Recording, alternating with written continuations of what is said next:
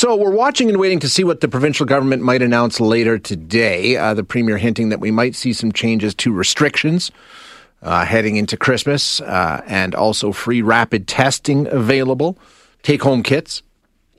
But at the same time, if you're watching what's going on with COVID around the country and around the world, you'll see there's a lot of concern because of Omicron or Omicron or however you say it. But Ontario um, canceling some school support uh, sports in Waterloo.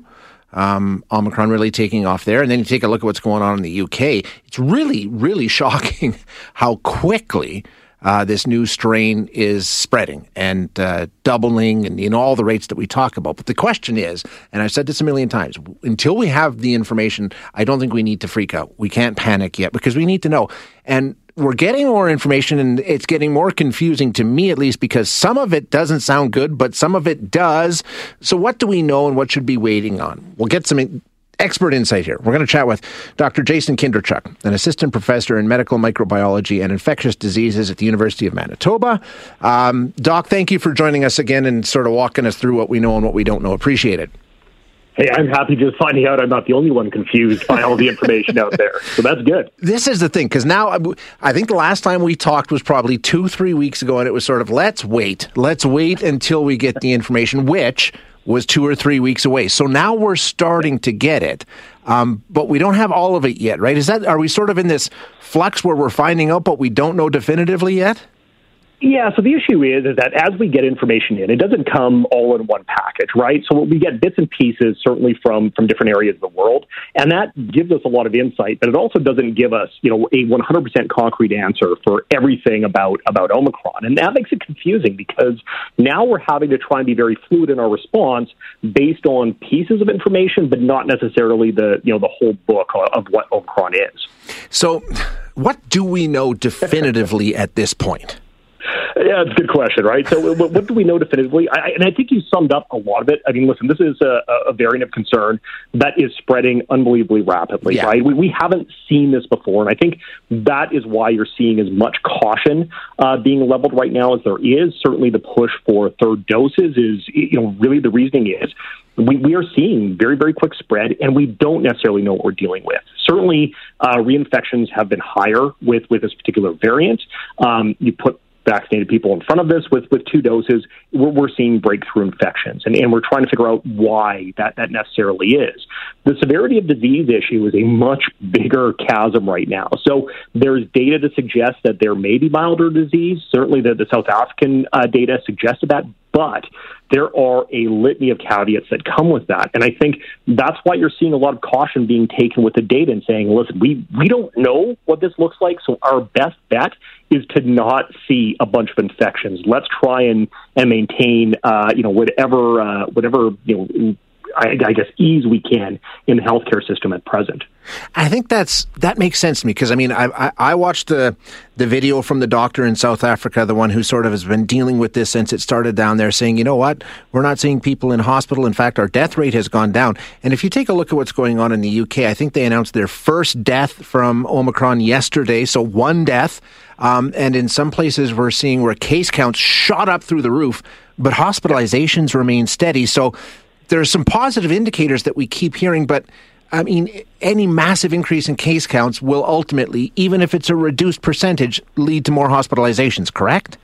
That's exactly it, right? So we, if we look at this from the, the auspice of the virus and we think, okay, if it has enhanced transmissibility, but it's a little bit less virulent, what does that mean for us? Well, it doesn't mean that we're in the clear because now you're seeing a virus that gets out to far more people far faster. So even though there's a little bit less virulence, you can still end up with, with basically an overloading your hospital. So that's where we, we just don't have the data to tell us right now in high risk populations and certainly in, in people that are unvaccinated, mm-hmm. what are we seeing? Because the majority of the areas where we're seeing really, really strong spread of this variant, uh, there is really good immune protection in the community through either prior infection or vaccination. But we have pockets that are still highly susceptible.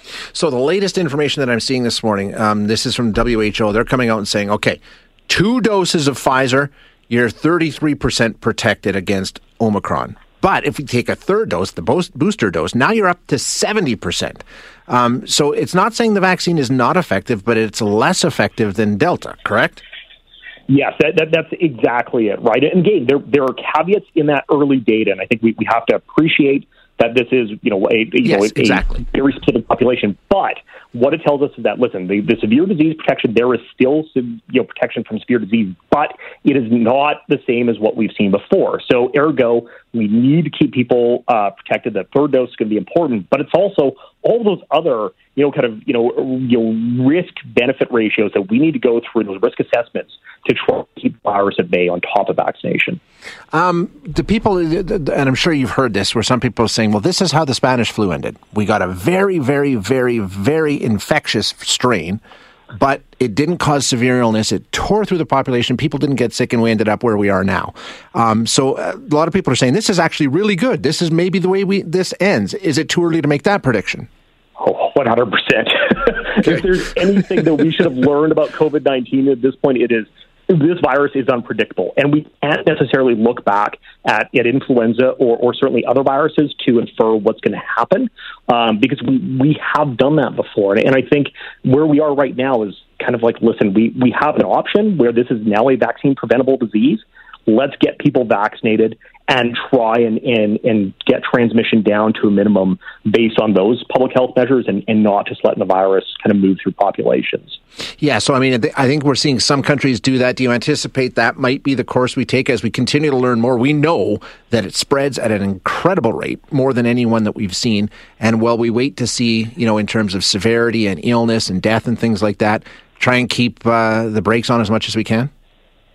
I, think so. You know, I think that nobody wants to go back to this idea of, of lockdowns, right? Right. So yeah. we've got vaccines. We know what actions we can do to protect ourselves from transmission. It's going to be about monitoring what's going on locally and certainly what's going on in, in the local healthcare systems. If you start to see that they're getting over exacerbated, uh, then then there may be some some need to put on uh, you know much harsher restrictions. But we can do a lot just through our own behaviors, and I think that's where we need to be.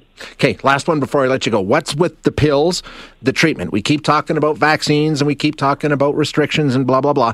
Where are we at in terms of another form of treatment, which we knew uh, or we've been told is very effective, even against Omicron? Yeah, we're, we're moving closer, right? So the Pfizer and uh, and Merck drugs, I think, are, are getting closer. Pfizer's taking a little bit of a hit. The uh, the Merck drug looks pretty good. Um, it's going to it's going to depend on authorization, right? But that also is a benefit for people that are already sick and, right. and infected. So vaccination up front, absolutely. The the additional antivirals are, are certainly going to help from a supportive care standpoint. Gotcha. Okay, Doc. Thank you so much for your time. I appreciate you joining us. Thanks for having me. You bet. That's Dr. Jason Kindrachuk, who is an assistant professor in medical microbiology and infectious diseases at the University of Manitoba. He's walked us through this pandemic right from the beginning. And, you know, I think the message from the doc there is we don't know. We still don't know. We're getting early indications, we're getting early results of very, very small tests.